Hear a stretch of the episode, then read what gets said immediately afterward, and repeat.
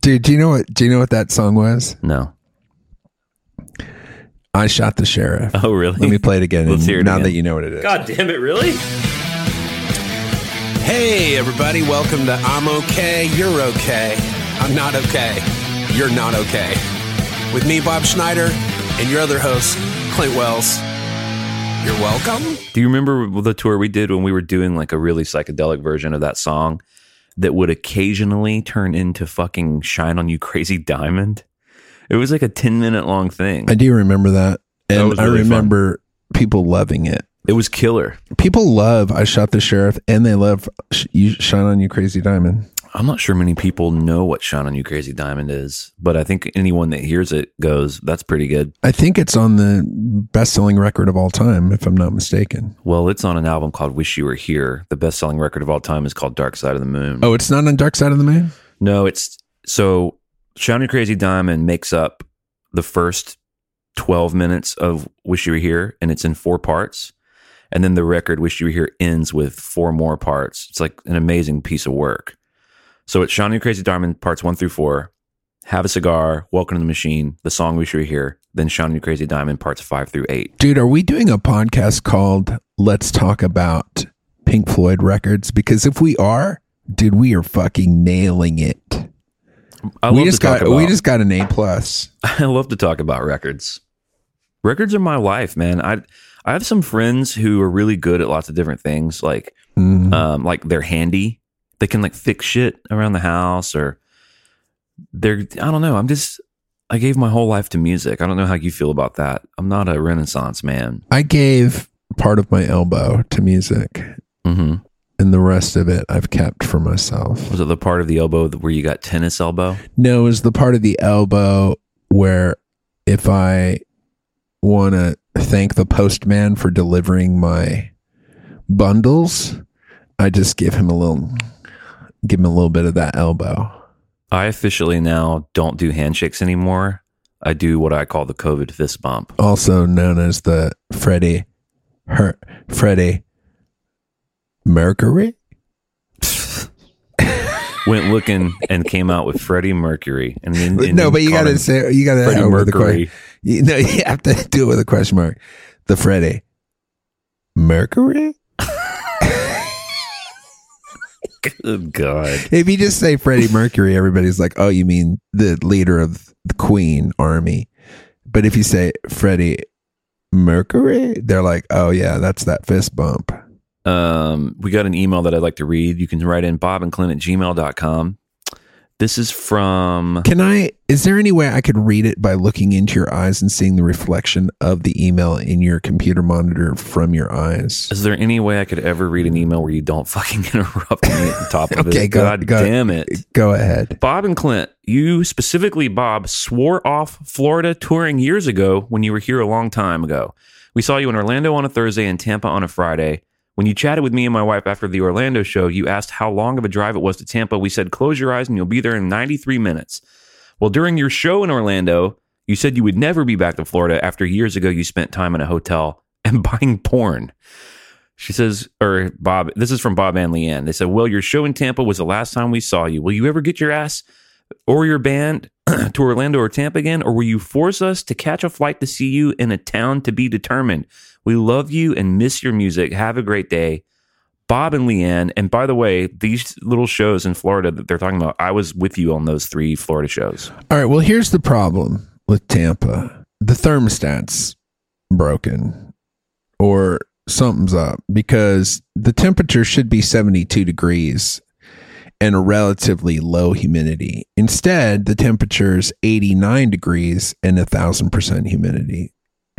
And and we play outside in Tampa, so it's not a very conducive environment to being alive and being a human being. I think it was in Tampa at the sound check where we wrote Florida. No, I do like that song that we wrote. That was pretty good. I would like to go back there. I always say I'd like to go back to Florida, and then logistically, it's just hard to get to. There's nothing near it that's worth doing.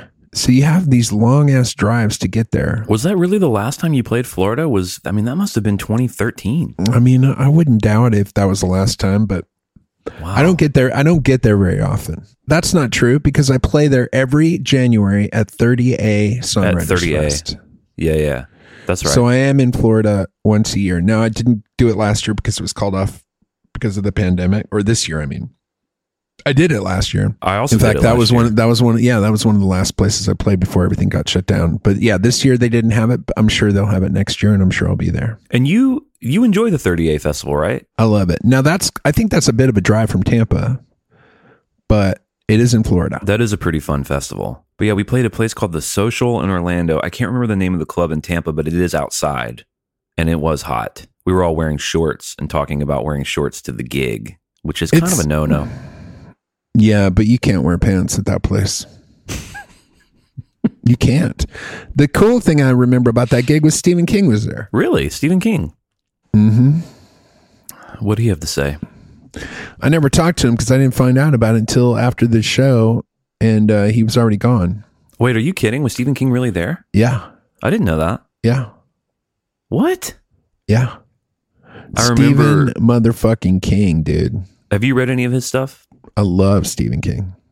Love I've read- Stephen King. I've read a lot of almost all of it. In the last 20 years, I probably only read maybe two of his books, and he's probably put out 10. Yeah, I pr- I pretty much quit reading his new stuff around 2004, and yeah, he's probably put puts out a book every two years. He's pretty prolific. I mean, when I see it, I'm like, oh, I got to read that. And then sometimes I do, and sometimes I don't. I'm reading a good book right now. The guy who wrote The Martian. Did you read that? Oh yeah, you told me about that. No, we have it, but I, Isabel read it. I haven't. Dude, read you got to read The Martian. That book is amazing. I, I didn't care too much for the film. Well, fuck the film, dude.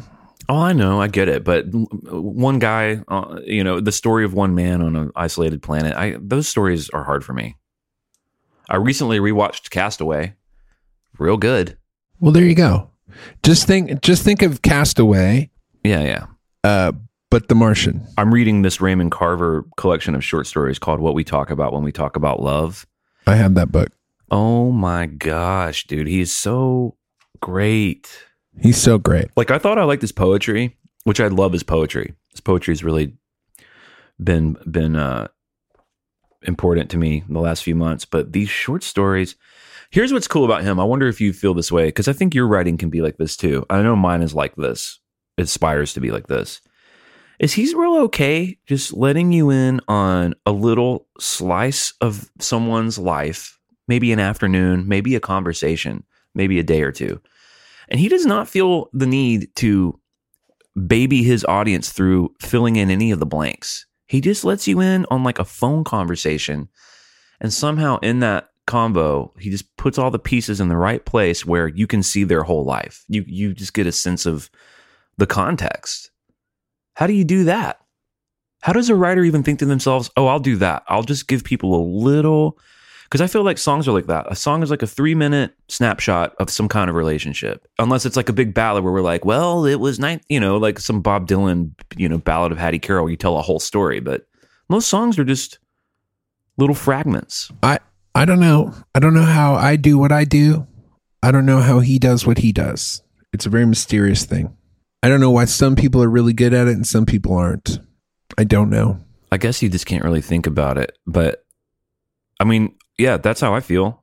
But but my songs aren't successful, and not many people hear them. My little songies, the songs I write for other people, people do hear those, and unfortunately, they're the worst songs I write. But people, people, you know, your songs are successful. People, I was listening to "The Sun's Coming" last night because someone sent a nice message about the guitar playing on it. And I was like, oh yeah, I need to listen to that, and it's really cool. But yeah, the lyric there's just like a lot of lyrics to that song, a lot of verses. It's like this cool little snapshot. I don't really know where it starts and ends. It's not like once upon a time, you know? Yeah, I don't know, man. I don't know where any of it comes from. It's very bizarre. And if you think about it, it's one of those things that if you think about it, it's like going to sleep. If you think about going to sleep, you're not going to go to sleep. You got to Yeah. not think about going to sleep and then you'll just fall asleep. Same with songwriting. You just got to not worry about it and just do it. I took a nap today, which is pretty rare. The reason I took a nap is because I watched the basketball game last night with some buddies, and over the course of five hours, I had five beers. Just five beers. And because I just have not been drinking very much, those five beers really put me out. So this morning I took my daughter to school and I had a little nap time before we were scheduled to do this, and uh, man, it was a hard fought nap. I was interrupted often by just life. No one's fault, just life. Hard to take a nap in the day. I love taking naps. It's my favorite. You're a daily napper, right? I try. I mean, I have to. I have to nap every day because I don't sleep for very long. So I only sleep for like four or six hours at the most. So I've, I've got to get in a little bit more than that. Do you turn your phone off? I mean, nobody's calling me. They're just not. I might call you. Your manager might call you. Your wife might call you. Your dad might call you. I yeah, I keep it on silent all the time. Do you do the thing that people do when you, you look at the phone or hoping something might have happened while you were asleep? Like maybe someone reached out, maybe something transpired. Not really. I mean, I don't. No, I'm not hoping that somebody. I mean, yeah, I'm not hoping somebody call me. That'd be like I don't know, a guy who's been living on a desert island for 20 years or 50 years, and like he's not looking for a ship when he wakes up. What's he looking for? He's looking for a coconut or a fucking bird to keel. he's not looking for. A, he's not looking for a ship.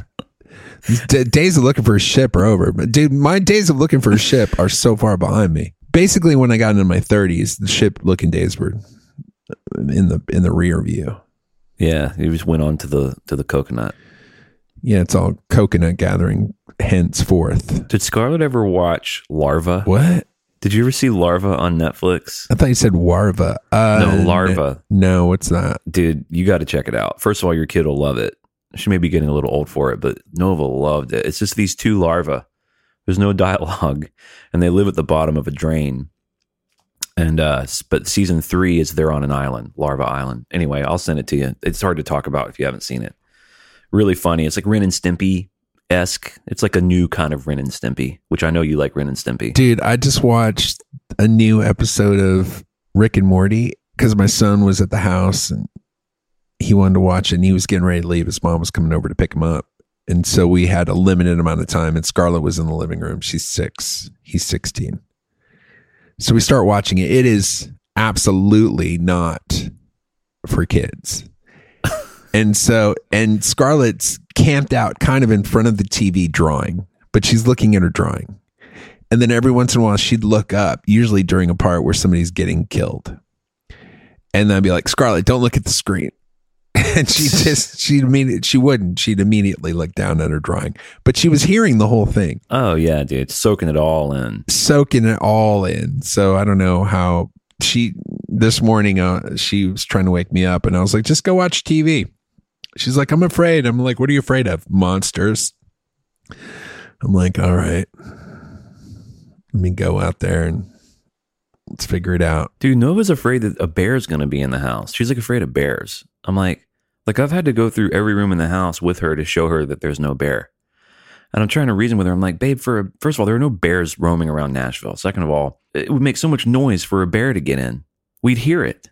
It'd be insane for a bear to get in here. But she's yeah, she's she has that similar thing. She'll say monsters sometimes or ghosts. Dude, how about this? My son, when he was a kid, four or five in that area, was really scared of weather, like storms and stuff. And I'm like, dude, weather can't hurt you. The only thing that can maybe hurt you would be like maybe a tornado. That'd be really the only thing. Do you guys get tornadoes down there? we do. Okay. But I was like, we just don't get them very much in the hill country. And we definitely don't get them where there's, you know, a lot of hills. Like where I live is really hilly.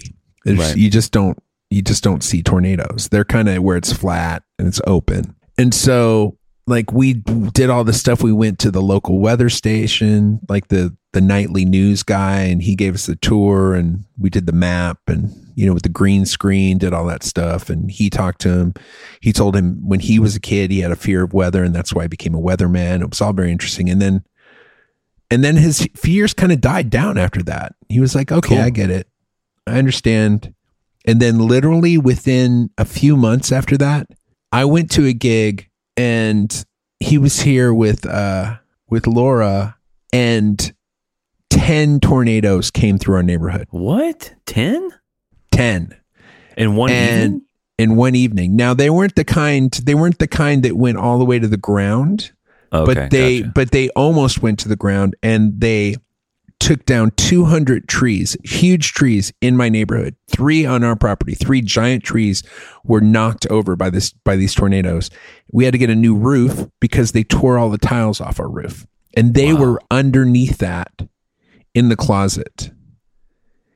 And I had told him his whole life. I was like, yeah, we don't get tornadoes. And then sure enough, we got tornadoes. And I was like, is this motherfucker Nostradamus? so as soon as you said that thing about the bear, I'm like, well, watch out for Yeah. bear, buddy. totally. Should never trust me again. Well, bears are harder to talk about because there are bears in the world. We see them. We watch documentaries. We go to the zoo. But when she talks about ghosts and shit, I just tell her straight up. I mean, you guys know me out there. I just tell my daughter to the best of my knowledge what I know to be true, which is that ghosts aren't real. And I just tell her straight up, none of that shit's real, babe. Doesn't exist. I just love that. And there's this new thing happening with UFOs in the States too. Like the government admits they're UFOs. I'm like, man, why the fuck do ghosts and UFOs only show up in these little grainy, shitty photos that you can't make anything out? Like, dude, if there were really ghosts and UFOs, they would show up in plain day and be like, I'm a fucking ghost. We're real. I'm not trying to scare you at night. I'm a ghost. I'm in this in between celestial state and I'm scared. I'm a scared ghost. All right. Well, let me let me give you my thoughts on both of those things. Okay. So ghosts don't exist. That's bullshit. There's no such thing as ghosts. Now, they were having a lot of ghosts in the Victorian age because what was happening was they were uh, heating their homes with gas. So you had these big houses and they were pumping gas into the house and putting it through radiators and they were They were hallucinating. And then they would get a leak and then they would have these hallucinations that they thought were ghosts but it was actually just gas leaks so as soon as we went from that to like electricity guess what happened Well, I would also, uh, I not, think another, not so many ghost stories Yeah, yeah. I, th- I think another. That's actually. I've never actually heard that. That's really interesting. I think also when you see a mass exit of ghost talk, is when you could start taking photographs. Like when you could start documenting. Like before you could document anything, it was just all word of mouth. right People talking about ghosts and demons and shit and levitating. And what are you going to do? You're like, oh, I guess Bill is right. Why would Bill lie about that? When you can start documenting phenomenon, you're like, well, let's see it. And they're like, well, sorry. Well, if you look in this picture, this really grainy corner, I got it. I, I found it. And it's like just a weird light flickering. It's like, all right, by by gods, by ghosts, by demons, by all of your fucking primal fears about the snake in the grass that might be the branch and all your false positives and false negatives. Bye. All right, so we dealt with that swiftly. How about the UFO? I know you you're a big alien guy. well i watched a couple of documentaries that i recommended that you watch but you haven't watched them yet and the thing I'll that I, the thing that i found fascinating about both of these documentaries that came out last year was they didn't first of all they didn't talk to any yokel y- local yokels like the local Right. yokels i'm like who gives a fuck what these guys think They touch my butt. they were only talking to air force pilots Right. people that were in the government just reliable witnesses and these man when you see all the reliable witnesses in a row you start going well what the fuck? And then of course as everybody knows last year nasa uh, finally released this footage that was taken aboard these you know uh, military jets of them following these objects that they were tracking. And obviously they were tracking them on their little fucking space i mean on their jet cameras which are shitty Yeah, somehow still look like they're from the fucking 50s. well c- well cuz the the beep bop boop bop. yeah but they weren't they weren't taken with an iphone camera last year they were taken 15 years ago when it was like vhs and bullshit so yeah it looks a little grainy but still it's an actual air force pilot flying through the sky at the speed of whatever those jets fly tracking these objects and just going well we don't know anything that moves this way and when you see that you go okay well that's proof positive that there's something going on that we don't know about some w- method of of there's something flying around that we don't know how that because we don't we don't have the technology or the ability to fly anything like that Yeah, but we don't understand how, how we don't understand a lot of shit. We don't understand the pyramids. We don't understand Stonehenge. well we do understand the pyramids and stonehenge Well, we have theories about it, but there's a lot of discrepancies about like how human beings at that time. We, we there's a lot of There- confusion. there's and mystery discrep- ab- there's about, discrepancy. about the technology. No, there's discrepancies, but there's also just pictures of how all that stuff could be done. Now, I will say this, you know, you've heard of the uh, singularity. You know what that is? hmm Singular. I will explain it to our IOK audience who probably knows it already as well. It's the idea that at some point technology will advance past our ability, like it, they will evolve and become smarter than we are. And when when that happens, it will happen so quickly and rapidly, and they will go so far beyond us because they're computers that we won't even know what happened. Maybe it'll just happen one day. And I mean, right now we're living in a world where, like, when you go online, a lot of the stuff is AI. Like, your YouTube algorithms are being performed by AI. Your, you know, when I'm typing an email now, it's constantly reading what I'm saying, and it, there's an AI that's suggesting the end of my sentences. So that's going on right now. There's artificial intelligence. At some point, that's all going to get connected, and it's going to surpass us in a in a way that we have no idea what that it's what that's even going to look like. Now, obviously, there's movies like Terminator and stuff where they become like robot humans who take over the world. That'll never happen because they have different needs than human beings. Human beings have to take over areas because there's only so much uh you know food available to us that's why we have to dominate other tribes of people but that's not what machines need or electronic things don't need any of that. So we don't know what that's going to look like. Now that supposedly is supposed to happen in the next few years. That, that could happen in the next 30 years the next 50 years next 100 years. The first time we had any mechanical things were like what a couple hundred years ago? Like electricity how old is that? 150 years old 100 years old? Yeah, I mean Edison and Tesla. Yeah, so so like all of this stuff has happened in a very short period of time a couple hundred years so we went from wagon wheels crossing the west to fucking iphones and satellites in 200 mm-hmm. years yeah, because it, it it evolves exponentially. So that shit might have happened 5,000 years ago in ancient Egypt. 5,000 years ago, it w- might have gone from like wagon wheels in 4800 BC to iPhones in 4600 BC. And they might have had a singularity and Yeah, people believe that there may have already this may have already happened a couple times on Earth. I mean, if it, if it's going to happen now, it probably happened already. And if it happened, maybe this is the Matrix or something similar, or maybe, you know, maybe we are, you know, maybe that's all sim. I mean, I think it's all simulation, anyways. Just because I don't think anything can exist the way we think it does, just because it's kind of ridiculous. Because where are you going to put everything? What you're going to have endless amounts of space and time and planets and stuff. No, where are you going to put that? You need a big place to put that. yeah, it's called the universe. That's called the universe. Yeah, but where are you going to put the universe? Well, the universe. There's nothing beyond the universe, and the universe is expanding. And where do you put that? Is what I'm saying. You don't. the question. The question has no meaning. It's a. It's a well, the, the the question does have meaning, which is you got to put it somewhere, and you don't need to put it somewhere if you just have the idea of the universe. In other words, nobody's making a movie now where they're building the Millennium Falcon. They're just making an idea of it in the computer, and it looks more real than the people making the model of it. Like Kong, asking- Kong versus Godzilla looks way more real, and that's all O's and ones versus some guy that made the mechanical King Kong uh, 80 years ago. But asking where to put the universe is like asking what color is anger. Like the question makes no sense. You can say it, it can have the structure, it could be grammatically salient, but it, it has no conceptual sense. Yeah, it does. It- What color is anger? Emotions don't well, have colors. I'm not saying what color is anger. I'm saying where do you put the universe? I'm saying that the two questions are equally absurd.